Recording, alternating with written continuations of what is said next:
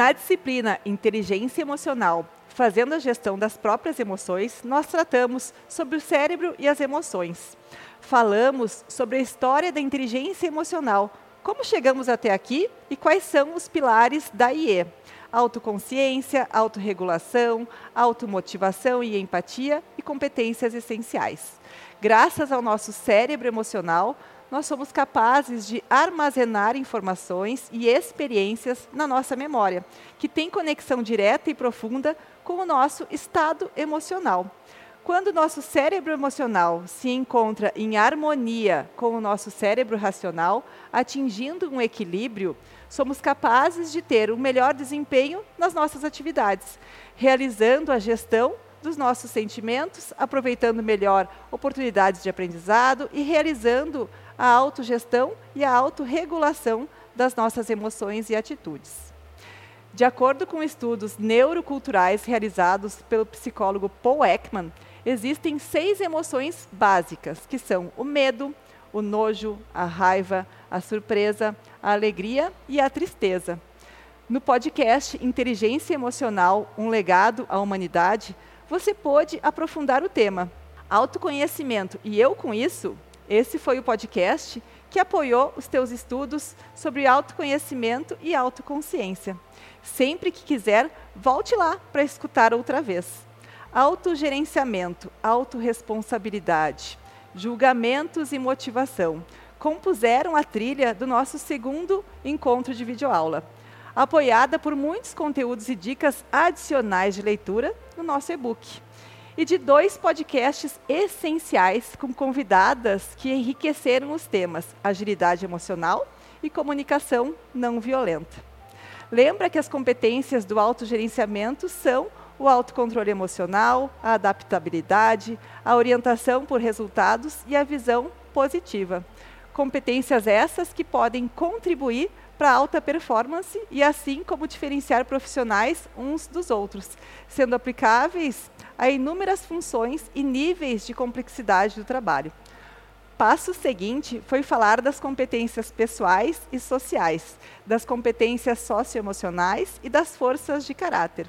Vimos os principais aspectos que caracterizam as nossas competências intrapessoais, como o autoconhecimento emocional, o autocontrole e a automotivação e as interpessoais, o reconhecimento das emoções no outro e a habilidade em relacionar-se.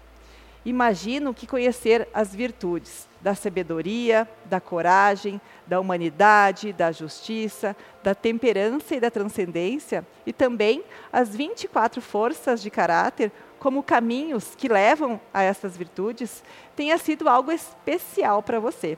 Para mim, reconhecer as minhas forças de assinatura foi um verdadeiro presente.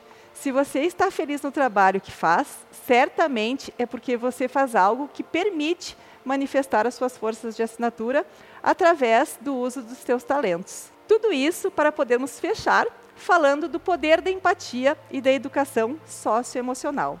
A empatia é um dos domínios principais da inteligência emocional a comunicação emocional está relacionada à captação das emoções a partir da expressão facial. As emoções são contagiantes. Dar o tom emocional é indicador da capacidade de direcionar o estado emocional da pessoa. A empatia tem o poder de transformar as nossas vidas e de gerar uma revolução, desafiando as nossas culturas individualistas. Lembra que as pessoas extremamente empáticas se esforçam para cultivar seis hábitos que permitem que seja possível compreender como os outros veem o mundo. Sem empatia, não viveríamos em sociedade.